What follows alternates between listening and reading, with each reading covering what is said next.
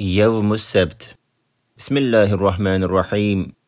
يا الله يا الله يا الله يا الله يا الله يا الله يا الله.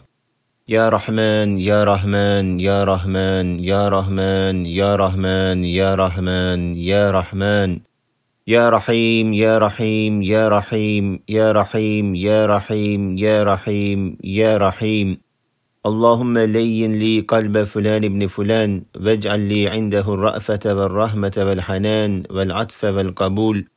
فإن تولوا فقل حسبي الله لا إله إلا هو عليه توكلت وهو رب العرش العظيم. وإذ قال إبراهيم رب إرني كيف تحيي الموتى؟ قال أولم تؤمن؟ قال بلى ولكن ليطمئن قلبي.